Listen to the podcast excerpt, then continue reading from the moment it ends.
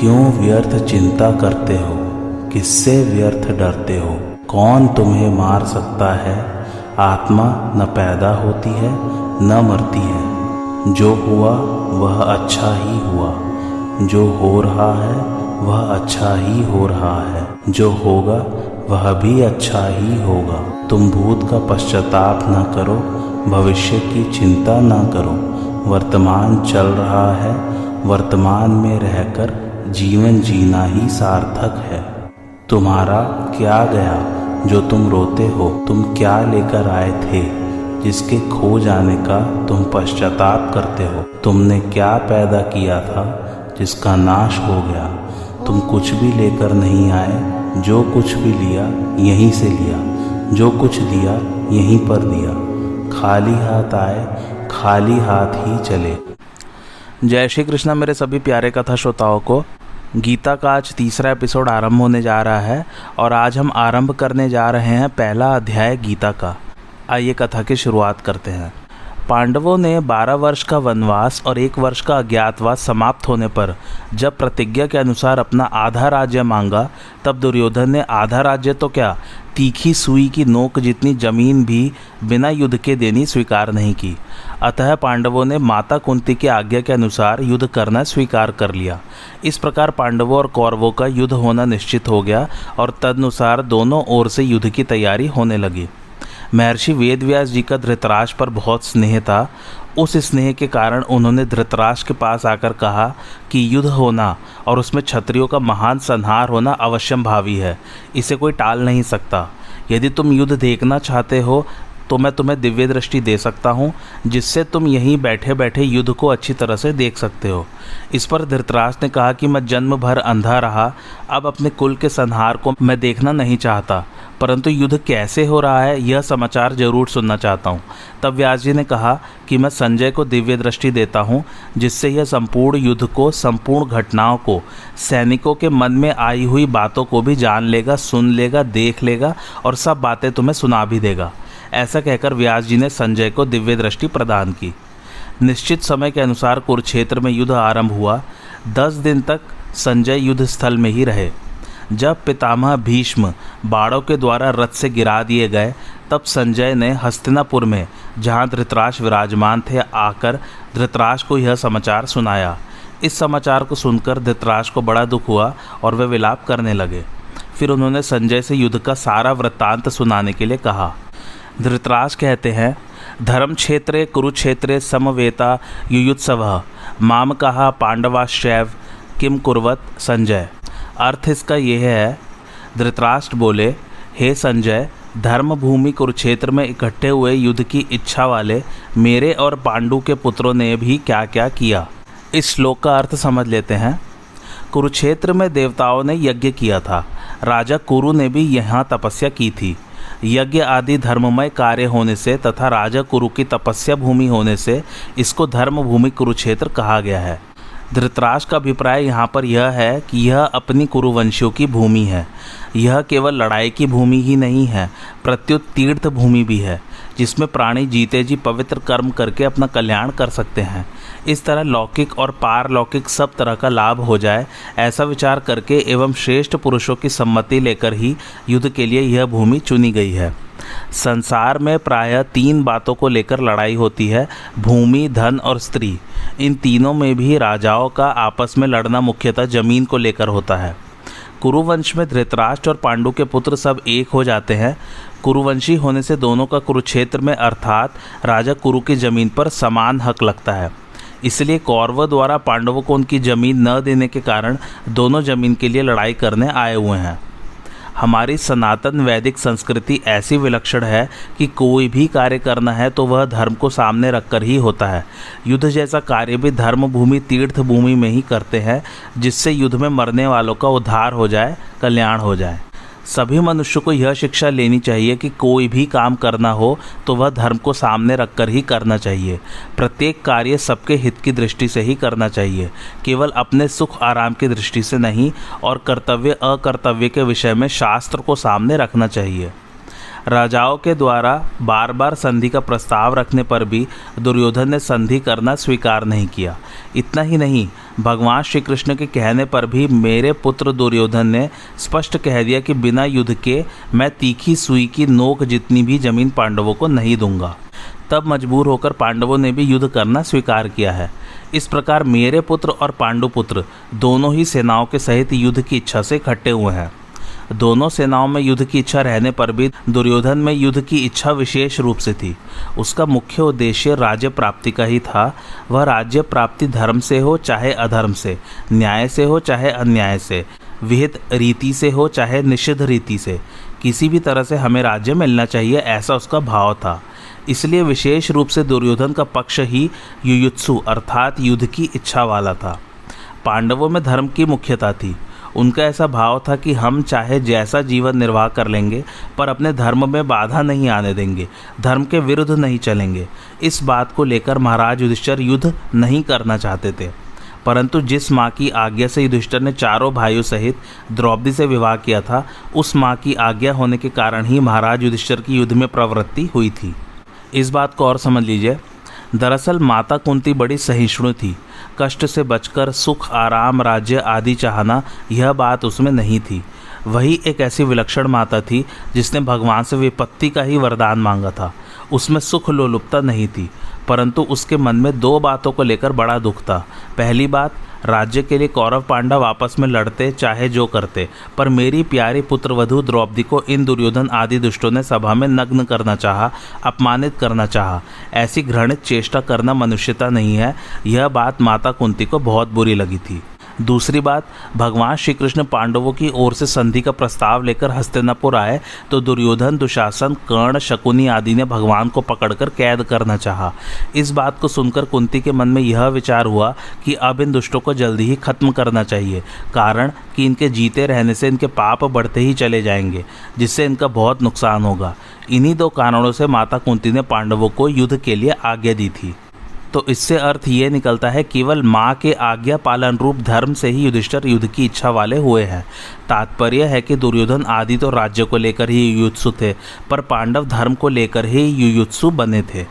पांडव धृतराज को अपने पिता के बड़े भाई होने से पिता के समान समझते थे और उनके आज्ञा का पालन करते थे।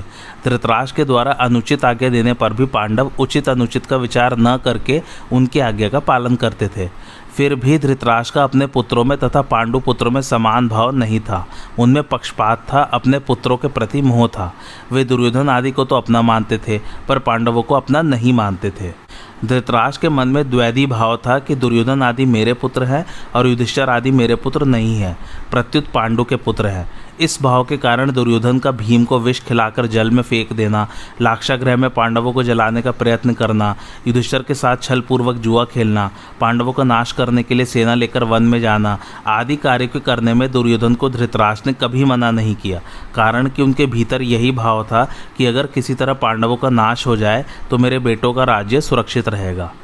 इस द्वैधी भाव के कारण ही धृतराज को अपने कुल के संहार का दुख भोगना पड़ा।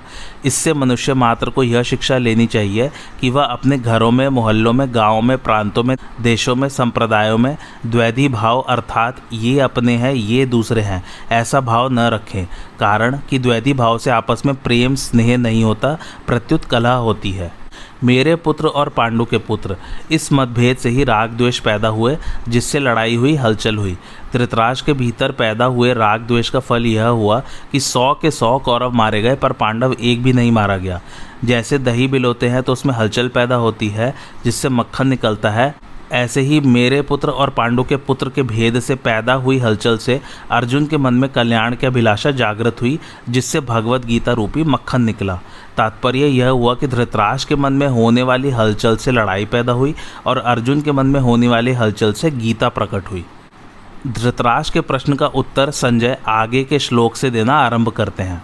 दृष्टवा तू पांडवनीकम व्यूढ़ दुर्योधन सदा, आचार्यम उपसंगमय राजा वचनम अब्रवीत।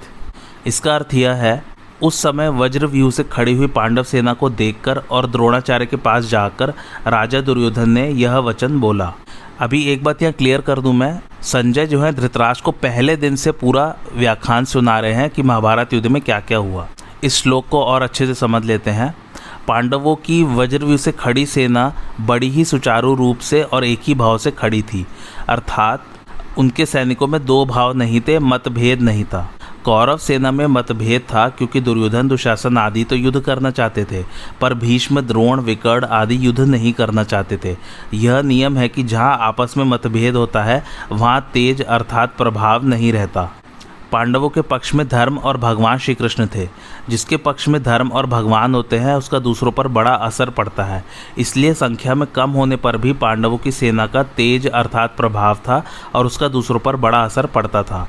अतः पांडव सेना का दुर्योधन पर भी बड़ा असर पड़ा, जिससे वह द्रोणाचार्य के पास जाकर नीतियुक्त गंभीर वचन बोलता है।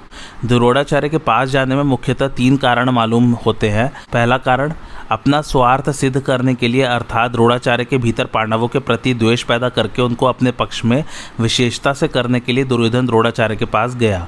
दूसरा कारण, व्यवहार में गुरु के नाते आदर देने के लिए भी द्रोणाचार्य के पास जाना उचित था। तीसरा कारण, मुख्य व्यक्ति का सेना में यथास्थान खड़े रहना बहुत आवश्यक होता है, अन्यथा व्यवस्था बिगड़ जाती है। इसलिए दुर्योधन का द्रोणाचार्य के पास खुद जाना उचित ही था। यहाँ शंका हो सकती है कि दुर्योधन को तो पितामह भीष्म के पास जाना चाहिए था, जो कि सेनापति थे, पर दुर्योधन गुरु द्रोणाचार्य के पास ही क्यों गया? इसका समाधान यह है कि द्रोण और भीष्म दोनों उभय पक्षपाती थे, अर्थात वे कौरव और पांडव दोनों का ही पक्ष रखते थे। उन दोनों में भी द्रोणाचार्य को ज़्यादा राज़ी करना था, क्योंकि द्रोणाचार्य के साथ दुर्योधन का गुरु के नाते तो स्नेह था, पर कुटुंब के नाते स्नेह नहीं था। और अर्जुन पर द्रोणाचार्य की विशेष कृपा थी। अतः उनको राज़ी करने के लिए दुर्योधन का उनके पास जाना ही उचित था। व्यवहार में भी यह देखा जाता है कि जिसके साथ स्नेह नहीं है, उससे अपना स्वार्थ सिद्ध करने के लिए मनुष्य उसको ज़्यादा आदर देकर राज़ी करता है। दुर्योधन के मन में यह विश्वास था कि भीष्म जी तो हमारे दादाजी ही है। अतः उनके पास न जाऊँ तो भी कोई बात नहीं है। न जाने से अगर वे नाराज़ भी हो जाएँगे तो मैं किसी तरह से उनको राज़ी कर लूँगा। कारण कि पितामह भीष्म के साथ दुर्योधन का कौटुंबिक संबंध और स्नेह था ही। भीष्म का भी उसके साथ कौटुंबिक संबंध और स्नेह था। इसलिए भीष्म जी ने दुर्योधन को राज़ी करने के लिए ज़ोर से शंख बजाया। द्रोणाचार्य के पास जाकर दुर्योधन क्या वचन बोला, इसको आगे के श्लोक में पढ़ते हैं। पश्यताम पांडुपुत्राणाम आचार्य महतीम चमूम व्यूढ़ाम द्रुपद पुत्रेण तव शिष्येण धीमता। अर्थात, हे आचार्य, आपके बुद्धिमान शिष्य द्रुपद पुत्र दृष्टिदुम्न के द्वारा व्यू रचना से खड़ी की हुई पांडवों की इस बड़ी भारी सेना को देखिए। इसका अर्थ समझ लेते हैं, शस्त्र विद्या सिखाने वाले होने से आप सबके गुरु हैं, इसलिए आपके मन में किसी का पक्ष या आग्रह नहीं होना चाहिए, ऐसा दुर्योधन द्रोणाचार्य से कह रहा है। आप इतने सरल है कि अपने मारने के लिए पैदा होने वाले दृष्टिद्युम्न को भी आपने अस्त्र शस्त्र की विद्या सिखाई है। और वह आपका शिष्य दृष्टिद्युम्न इतना बुद्धिमान है कि उसने आपको मारने के लिए आपसे ही अस्त्र शस्त्र की विद्या सीखी है। आपको मारने के उद्देश्य को लेकर ही द्रुपद ने याज और उपयाज नामक ब्राह्मणों से यज्ञ कराया, जिससे दृष्टिदुम्न पैदा हुआ। वही यह द्रुपद पुत्र दृष्टिदुम आपके सामने प्रतिपक्ष में सेनापति के रूप में खड़ा है। यद्यपि दुर्योधन यहाँ द्रुपद पुत्र के स्थान पर दृष्टिदुम्न भी कह सकता था। तथापि द्रोणाचार्य के साथ द्रुपद जो वैर रखता था, उस वैर भाव को याद दिलाने के लिए दुर्योधन यहाँ द्रुपद पुत्रेण शब्द का प्रयोग करता है कि अब वैर निकालने का अच्छा मौका है। द्रुपद पुत्र के द्वारा पांडवों की इस व्यूहकार खड़ी हुई बड़ी भारी सेना को देखिए। तात्पर्य है कि जिन पांडवों पर आप स्नेह रखते हैं, उन्हीं पांडवों ने आपके प्रतिपक्ष में खास आपको मारने वाले द्रुपद पुत्र को सेनापति बनाकर व्यू रचना करने का अधिकार दिया है। अगर पांडव आपसे स्नेह रखते तो कम से कम आपको मारने वाले को तो आप अपनी सेना का मुख्य सेनापति नहीं बनाते, इतना अधिकार तो नहीं देते, परंतु सब कुछ जानते हुए भी उन्होंने उसी को सेनापति बनाया है। यद्यपि कौरवों की अपेक्षा पांडवों की सेना संख्या में कम थी, अर्थात कौरवों की सेना ग्यारह अक्षौहिणी थी और पांडवों की सेना सात अक्षौहिणी थी। तथापि दुर्योधन पांडवों की सेना को बड़ी भारी बता रहा है। पांडवों की सेना को बड़ी भारी कहने में दो भाव मालूम होते हैं। पहला पांडवों की सेना ऐसे ढंग से व्यूहाकार खड़ी हुई थी, जिससे दुर्योधन को थोड़ी सेना भी बहुत बड़ी दिख रही थी।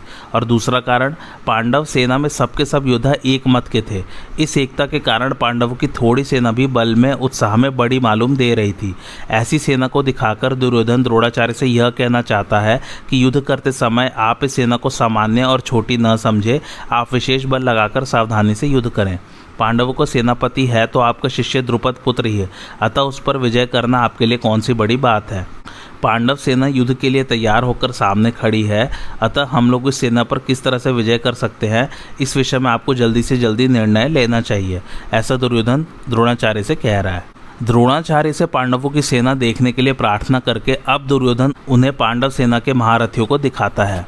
अत्र शूरा महेश्वासा भीमार्जुन समायुधि युयुधानो विराटश्च द्रुपदश्च महारथ। दृष्टकेतुश्चेकितान काशीराजश्च वीर्यवान। पुरुजित कुंती भोजश्च शैबिश्च नरपुंगव। युधामन्युश्च विक्रांत उत्तमौजाश्च वीर्यवान। सौभद्रो द्रौपदयाश्च सर्व एव महारथा। अर्थात यहाँ पांडवों की सेना में बड़े बड़े शूरवीर हैं, जिनके बहुत बड़े बड़े धनुष है, तथा जो युद्ध में भीम और अर्जुन के समान हैं, उनमें युयुधान अर्थात सात्यकी, राजा विराट और महारथी द्रुपद भी हैं। दृष्टकेतु और चेकितान तथा पराक्रमी काशीराज भी हैं, पुरुजित और कुंती भोज ये दोनों भाई तथा मनुष्यों में श्रेष्ठ शैव्य भी है। पराक्रमी युधामन्यु और पराक्रमी उत्तमौजा भी है। सुभद्रा पुत्र अभिमन्यु और द्रौपदी के पाँचों पुत्र भी है। ये सब के सब महारथी हैं। इस श्लोक का अर्थ समझ लेते हैं। युयुधान अर्थात सात्यकी ने अर्जुन से अस्त्र शस्त्र की विद्या सीखी थी। इसलिए भगवान श्री कृष्ण के द्वारा दुर्योधन को नारायणी सेना देने पर भी वह कृतज्ञ होकर अर्जुन के पक्ष में ही रहा, दुर्योधन के पक्ष में नहीं गया। द्रोणाचार्य के मन में अर्जुन के प्रति द्वेष भाव पैदा करने के लिए दुर्योधन महारथियों में सबसे पहले अर्जुन के शिष्य सात्यकी का नाम लेता है। तात्पर्य है कि इस अर्जुन को तो देखिए, इसने आपसे ही अस्त्र शस्त्र चलाना सीखा है और आपने अर्जुन को यह वरदान भी दिया है कि संसार में तुम्हारे समान और कोई धनुर्धर न हो, ऐसा प्रयत्न करूँगा। इस तरह आपने तो अपने शिष्य अर्जुन पर इतना स्नेह रखा है, पर वह कृतज्ञ होकर आपके विपक्ष में लड़ने के लिए खड़ा है, जबकि अर्जुन का शिष्य सात्यकी उसी के पक्ष में खड़ा है, जिसके कारण हमारे पक्ष का वीर सुशर्मा अपमानित किया गया, आपको सम्मोहन अस्त्र से मोहित होना पड़ा और हम लोगों को भी जिसकी गाय छोड़कर युद्ध से भागना पड़ा, वह राजा विराट आपके प्रतिपक्ष में खड़ा है। राजा विराट के साथ द्रोणाचार्य का ऐसा कोई बैर भाव या द्वेष भाव नहीं था, परंतु दुर्योधन यह समझता है कि अगर सात्यकी के बाद मैं द्रुपद का नाम लूँ तो द्रोणाचार्य के मन में यह भाव आ सकता है कि दुर्योधन पांडवों के विरोध में मेरे को उकसाकर युद्ध के लिए विशेषता से प्रेरणा कर रहा है, तथा मेरे मन में पांडवों के प्रति बैर भाव पैदा कर रहा है। इसलिए दुर्योधन द्रुपद के नाम से पहले विराट का नाम लेता है, जिससे द्रोणाचार्य मेरी चालाकी न समझ सकें और विशेषता से युद्ध करें। फिर दुर्योधन कहता है, आपने तो द्रुपद को पहले की मित्रता याद दिलाई, पर उसने सभा में यह कहकर आपका अपमान किया कि मैं राजा हूँ और तुम भिक्षुक हो। अतः मेरी तुम्हारी मित्रता कैसी? तथा बैर भाव के कारण आपको मारने के लिए पुत्र भी पैदा किया। वही महारथी द्रुपद आपसे लड़ने के लिए विपक्ष में खड़ा है। यह दृष्ट केतु कितना मूर्ख है कि जिसके पिता शिशुपाल को कृष्ण ने भरी सभा में चक्र से मार डाला था, उसी कृष्ण के पक्ष में यह लड़ने के लिए खड़ा है। सब यादव सेना तो हमारी ओर से लड़ने के लिए तैयार है और यह यादव चेकितान पांडवों की सेना में खड़ा है। यह काशीराज बड़ा ही शूरवीर और महारथी है। यह भी पांडवों की सेना में खड़ा है, इसलिए आप सावधानी से युद्ध करना क्योंकि यह बड़ा पराक्रमी है। यद्यपि पुरुजित और कुंती भोजी दोनों कुंती के भाई होने से हमारे और पांडवों के मामा हैं, तथापि इनके मन में पक्षपात होने के कारण ही हमारे विपक्ष में युद्ध करने के लिए खड़े हैं। यह शैब्य युधिष्ठिर का ससुर है। यह मनुष्यों में श्रेष्ठ और बहुत बलवान है। परिवार के नाते यह भी हमारा संबंधी है, परंतु यह पांडवों के ही पक्ष में खड़ा है। पांचाल देश के बड़े बलवान और वीर योद्धा युद्धामन्यु तथा उत्तमौजा मेरे बैरी अर्जुन के रथ के पहियों की रक्षा में नियुक्त किए गए हैं। आप इनकी ओर भी नज़र रखना। यह कृष्ण की बहन सुभद्रा का पुत्र अभिमन्यु है। यह बहुत शूरवीर है। इसने गर्भ में ही चक्रव्यूह भेदन की विद्या सीखी है। अतः चक्रव्यूह रचना के समय आप इसका ख्याल रखें। युधिष्ठर, भीम, अर्जुन, नकुल और सहदेव। इन पाँचों के द्वारा द्रौपदी के गर्भ से क्रमशः प्रतिविंध्य सुत्सोम श्रुतकर्मा, शतानीक और श्रुतसेन पैदा हुए हैं। इन पाँचों को आप देख लीजिए। द्रौपदी ने भरी सभा में मेरी हँसी उड़ाकर मेरे हृदय को जलाया है। उसी के इन पाँचों पुत्रों को युद्ध में मारकर आप उसका बदला चुका है। ये सबके सब महारथी हैं जो शास्त्र और शस्त्र विद्या दोनों में प्रवीण है और युद्ध में अकेले ही एक साथ दस हज़ार धनुर्धारी योद्धाओं का संचालन कर सकता है, उस वीर पुरुष को महारथी कहते हैं। ऐसे बहुत से महारथी पांडव सेना में खड़े हैं। द्रोणाचार्य के मन में पांडवों के प्रति द्वेष पैदा करने और युद्ध के लिए जोश दिलाने के लिए दुर्योधन ने पांडव सेना की विशेषता बताई। दुर्योधन के मन में विचार आया कि द्रोणाचार्य पांडवों के पक्षपाती है ही। अतः वे पांडव सेना की महत्ता सुनकर मेरे को यह कह सकते हैं कि जब पांडवों की सेना में इतनी विशेषता है तो उनके साथ तू संधि क्यों नहीं कर लेता? ऐसा विचार आते ही दुर्योधन आगे के तीन श्लोकों में अपनी सेना की विशेषता बताता है। अस्माकम तू विशिष्टा ये तान्निबोध द्विजोत्तम। नायका मम सैन्य से संज्ञार्थ तानब्रवीमी ते। अर्थ, हे द्विजोत्तम, हमारे पक्ष में भी जो मुख्य हैं, उन पर भी आप ध्यान दीजिए। आपको याद दिलाने के लिए मेरी सेना के जो नायक हैं, उनको मैं कहता हूँ। अर्थ यह है कि दुर्योधन द्रोणाचार्य से कहता है कि, हे द्विज श्रेष्ठ जैसे पांडवों की सेना में श्रेष्ठ महारथी हैं, ऐसे ही हमारी सेना में भी उनसे कम विशेषता वाले महारथी नहीं हैं। प्रत्युत उनकी सेना के महारथियों की अपेक्षा ज़्यादा ही विशेषता रखने वाले हैं, उनको भी आप समझ लीजिए। मेरी सेना में भी जो विशिष्ट विशिष्ट सेनापति हैं सेना नायक है, महारथी है, मैं उनके नाम केवल आपको याद दिलाने के लिए, आपकी दृष्टि उधर खींचने के लिए ही कह रहा हूँ। इस श्लोक में दुर्योधन का ऐसा भाव प्रतीत होता है कि हमारा पक्ष किसी भी तरह कमज़ोर नहीं है, परंतु राजनीति के अनुसार शत्रु पक्ष चाहे कितना ही कमज़ोर हो और अपना पक्ष चाहे कितना ही सबल हो, ऐसी अवस्था में भी शत्रु पक्ष को कमज़ोर नहीं समझना चाहिए और अपने में उपेक्षा, उदासीनता आदि की भावना किंचित मात्र भी नहीं आने देनी चाहिए। इसलिए सावधानी के लिए मैंने उनकी सेना की बात कही और अब अपनी सेना की बात कहता हूँ। दूसरा भाव यह है कि पांडवों की सेना को देखकर दुर्योधन पर बड़ा प्रभाव पड़ा और उसके मन में कुछ भय भी हुआ। कारण की संख्या में कम होते हुए भी पांडव सेना के पक्ष में बहुत से धर्मात्मा पुरुष थे और स्वयं भगवान थे। जिस पक्ष में धर्म और भगवान रहते हैं, उसका सब पर बड़ा प्रभाव पड़ता है। पापी से पापी, दुष्ट से दुष्ट, व्यक्ति पर भी उसका प्रभाव पड़ता है। इतना ही नहीं, पशु, पक्षी, वृक्ष, लता आदि पर भी उसका प्रभाव पड़ता है। कारण कि धर्म और भगवान नित्य है। कितनी ही ऊँची से ऊँची भौतिक शक्तियाँ क्यों न हो, है वे सभी अनित्य ही। इसलिए दुर्योधन पर पांडव सेना का बड़ा असर पड़ा। परंतु उसके भीतर भौतिक बल का विश्वास मुख्य होने से वह द्रोणाचार्य को विश्वास दिलाने के लिए कहता है कि हमारे पक्ष में जितनी विशेषता है, उतनी पांडवों की सेना में नहीं है। अतः हम उन पर सहजी विजय कर सकते हैं। भवान भीष्मश्च, कर्णश्च, कृपश्च समितिंजय अश्वत्थामा विकर्णश्च, सौमदतिस्तथैव च। अर्थात, आप द्रोणाचार्य और पितामह भीष्म तथा कर्ण और संग्राम विजय कृपाचार्य तथा वैसे ही अश्वत्थामा विकर्ण और सोमदत्त का पुत्र भूरिश्रवा। अर्थ इसका यह है कि आप और पितामह भीष्म दोनों ही बहुत विशेष पुरुष है। आप दोनों के समकक्ष संसार में तीसरा कोई भी नहीं है। अगर आप दोनों में से कोई एक भी अपनी पूरी शक्ति लगाकर युद्ध करे तो देवता, यक्ष, राक्षस, मनुष्य आदि में ऐसा कोई भी नहीं है जो कि आपके सामने टिक सके।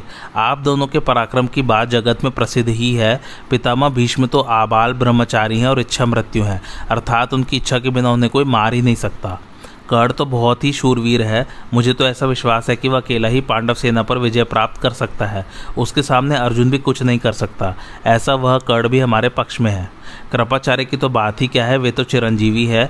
हमारे परम हितैषी हैं और संपूर्ण पांडव सेना पर विजय प्राप्त कर सकते हैं।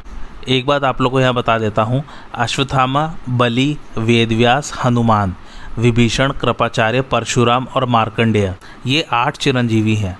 यद्यपि यहाँ द्रोणाचार्य और भीष्म के बाद ही दुर्योधन को कृपाचार्य का नाम लेना चाहिए था, परंतु दुर्योधन को कर्ण पर जितना विश्वास था, उतना कृपाचार्य पर नहीं था। इसलिए कर्ण का नाम तो भीतर से बीच में ही निकल पड़ा। द्रोणाचार्य और भीष्म कहीं कृपाचार्य का अपमान न समझ ले, इसलिए दुर्योधन कृपाचार्य को संग्राम विजयी विशेषण देकर उनको प्रसन्न करना चाहता है। अश्वत्थामा भी चिरंजीवी है और आपके ही पुत्र हैं, ये बड़े ही शूरवीर हैं। इन्होंने आपसे ही अस्त्र शस्त्र की विद्या सीखी है। अस्त्र शस्त्र की कला में ये बड़े चतुर हैं। आप यह न समझे कि केवल पांडव ही धर्मात्मा है, हमारे पक्ष में भी मेरा भाई विकर्ण बड़ा धर्मात्मा और शूरवीर है। ऐसे ही हमारे प्रपितामह शांतनु के भाई बामिक के पौत्र तथा सोमदत्त के पुत्र भूरिश्रवा भी बड़े धर्मात्मा हैं। इन्होंने बड़ी बड़ी दक्षिणा वाले अनेक यज्ञ किए हैं, ये बड़े शूरवीर और महारथी हैं।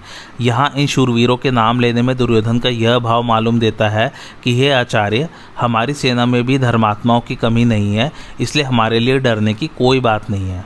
अन्य च भैव शूरा मदर्थे त्यक्त जीविता, नाना शस्त्र प्रेरणा सर्वे युद्ध विशारदा।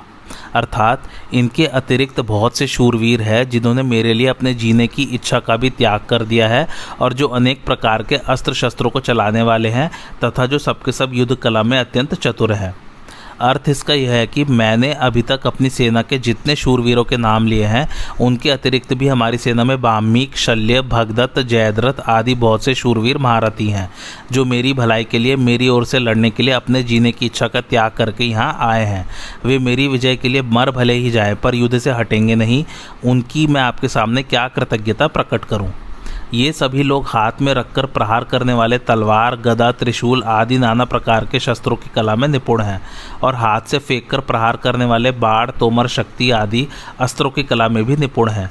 युद्ध कैसे करना चाहिए? किस तरह से, किस पैतरे से और किस युक्ति से युद्ध करना चाहिए? सेना को किस तरह खड़ी करनी चाहिए? आदि युद्ध की कलाओं में भी ये बड़े निपुण हैं, कुशल हैं।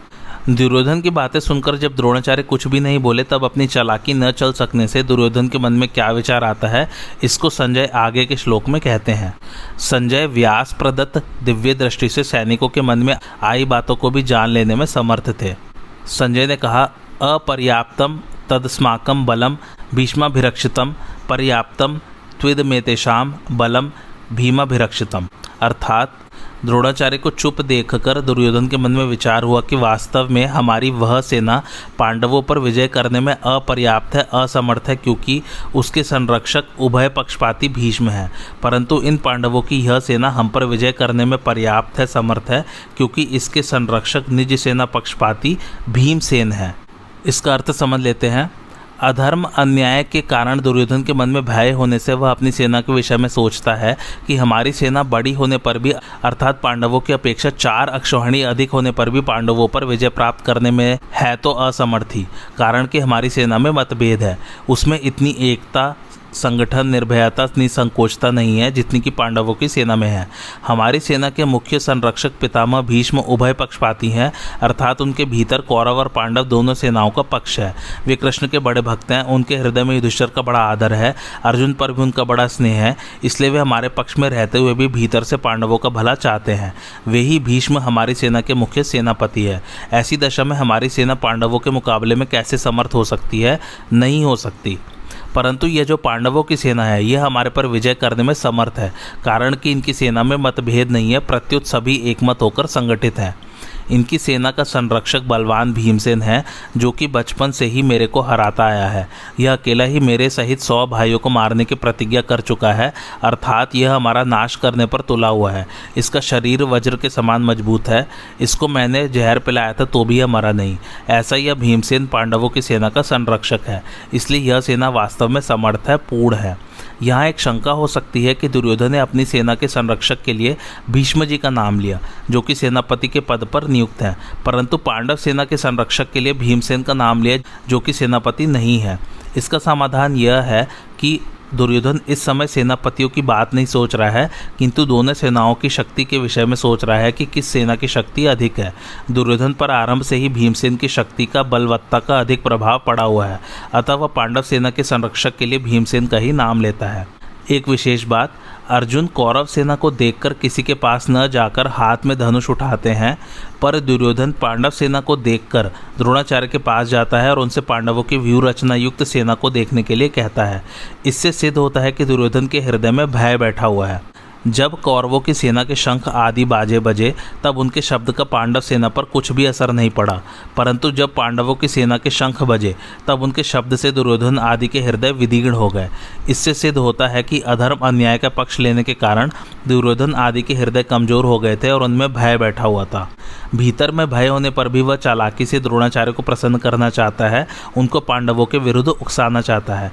कारण कि दुर्योधन के हृदय में अधर्म है, अन्याय है, पाप है। अन्यायी पापी व्यक्ति कभी निर्भय और सुख शांति से नहीं रह सकता। यह नियम है। परंतु अर्जुन के भीतर धर्म है, न्याय है। इसलिए अर्जुन के भीतर अपना स्वार्थ सिद्ध करने के लिए चालाकी नहीं है, भय नहीं है, किंतु उत्साह है, वीरता है।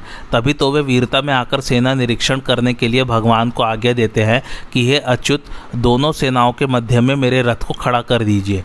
इसका तात्पर्य है कि जिसके भीतर नाशवान, धन संपत्ति आदि का आश्रय है, आदर है, और जिसके भीतर अधर्म है, अन्याय है, दुर्भाव है, उसके भीतर वास्तविक बल नहीं होता।